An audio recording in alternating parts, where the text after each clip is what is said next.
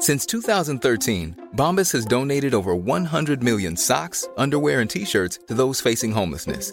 If we counted those on air, this ad would last over 1,157 days. But if we counted the time it takes to make a donation possible, it would take just a few clicks. Because every time you make a purchase, Bombas donates an item to someone who needs it. Go to bombas.com slash ACAST and use code ACAST for 20% off your first purchase. That's bombas.com slash ACAST, code ACAST. Hello, I'm Ted Te. The Philippines has been under lockdown for over a year now. And so we decided to repost this series we recorded back in September 2020 called Rights Under Lockdown. Here, Robbie Alampay and I look back at the events that took place during the COVID lockdown and its impact on the rights and freedoms of Filipinos. It was the next logical and inevitable step declare a health crisis and then asked Congress for emergency powers. Right, but the provisions in that law were also problematic. Mula po sa Quezon City, ako si Robbie Alampay, Podcast. And I'm Ted Te, former Supreme Court spokesperson, flag lawyer, and host of the podcast Te Talks. And in this special series of Teka Teka, we look back at events that have taken place during the ongoing COVID lockdown. We talk about how they've impacted not only on public health, not only on the economy, but on the rights and freedoms of Filipinos.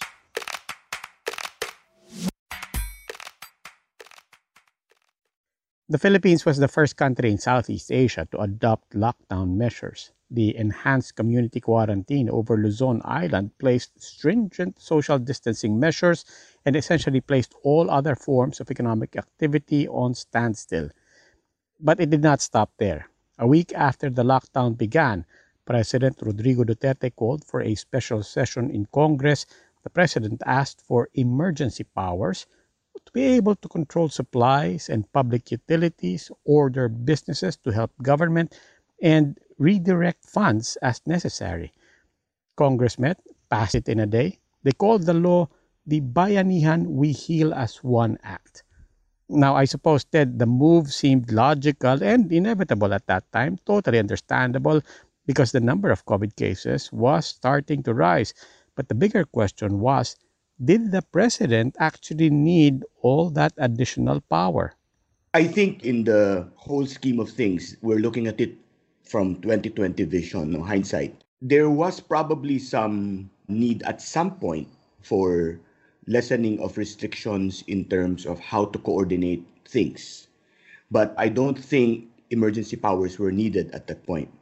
Many of the powers that were granted to the president under the emergency powers law were actually powers that the president already had. And perhaps what was needed at the time was a clear direction, was a clear strategy on how to exercise the powers that were already present in the executive branch. Truly, we live in highly unusual times. But today, we secretaries and senior officials of the executive branch now come before you honorable members of Congress, believing that in time of crisis, the rule of law should prevail. We come before you with the conviction that in the most challenging of times, our democratic institutions are up to the challenge and will prevail. We therefore approach the distinguished members of Congress, the elected legislators of our people, to ask for a law that will enable the President and the executive branch the legal authority to address this crisis in a manner that is free from the restrictions which, while beneficial during normal times, might prove disadvantageous during such an unusual time as this. There were problems with local government units because each local government unit was either unclear about how to proceed, how the powers were to be exercised, or what strategy they were to use. And that's why across, let's say, Metro Manila or other metropolitan cities, there were problems because some local councils were making their own policies according to how they saw their constituents' needs. And lawmakers included a provision in the Bayanihan law with intentions of addressing that problem. Section 6A penalizes local government officials who disobey national government policies or directives to impose quarantines. Although it did come as a surprise when mayors who were quick to address the problems in their communities were among those called out for supposedly disobeying government. Yeah, that was problematic because the law itself contained that threat to penalize local government officials, mayors, governors, for example, whose actions or policies would not be consistent with the national policy. It became very difficult, probably, for the local government officials because, of course, they could hear their constituents talking about what they needed.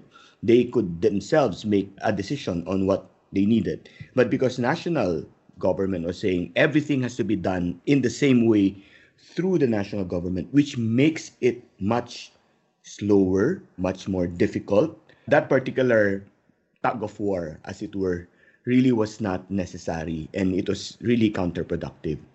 The national government wanted all the focus on them, local government officials who were productive, who were clear in their communications, and who were really doing something on the ground. And of course, news of that started to get more media mileage, started to get more points, started to get better goodwill. And of course, the perception could not be avoided that threat, that clamp down, as it were, government officials was, well, prompted possibly by that. And that's unfortunate because in in a pandemic, you don't need people trying to gain media mileage points.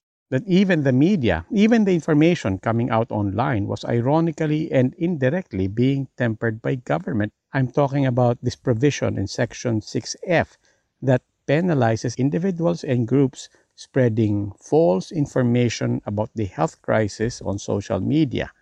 In the initial weeks of the lockdown, what was needed was not less information, but more information.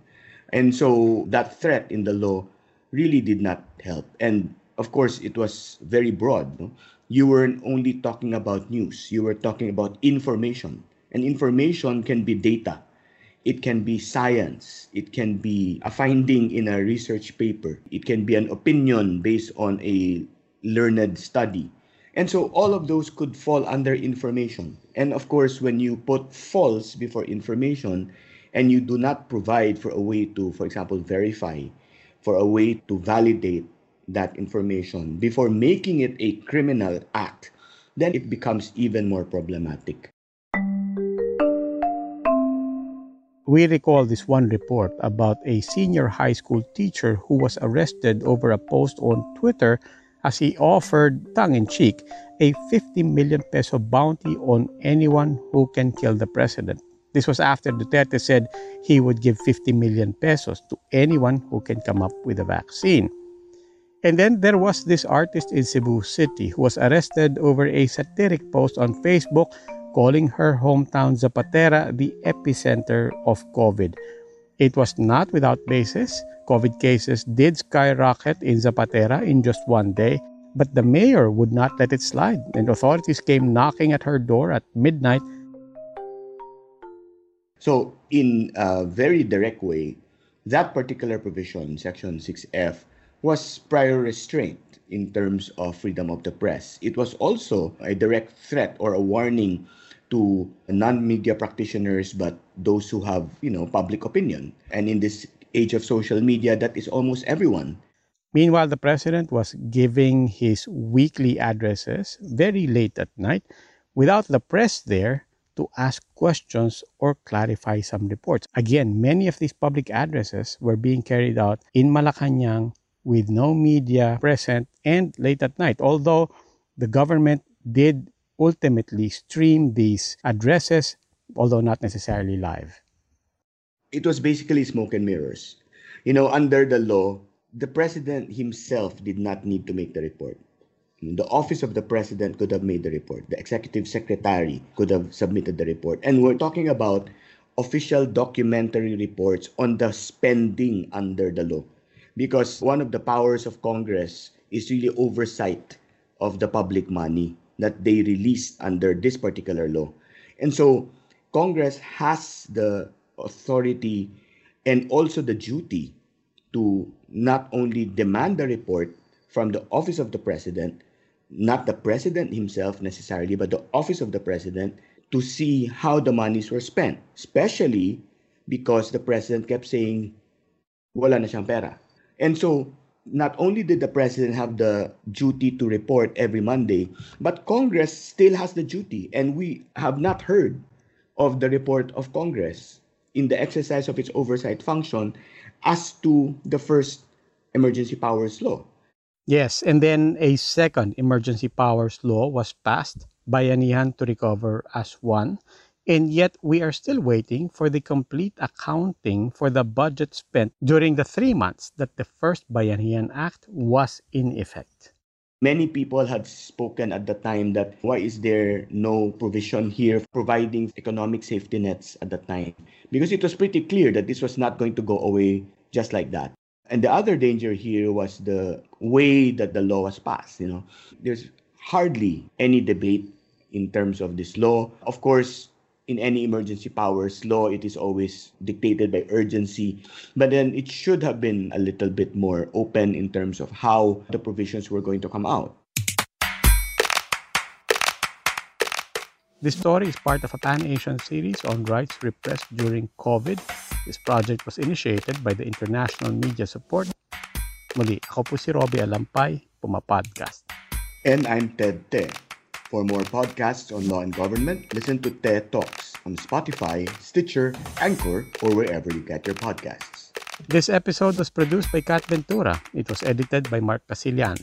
Follow Teka Teka on Spotify, Apple Podcasts, Google Podcasts, or wherever you listen.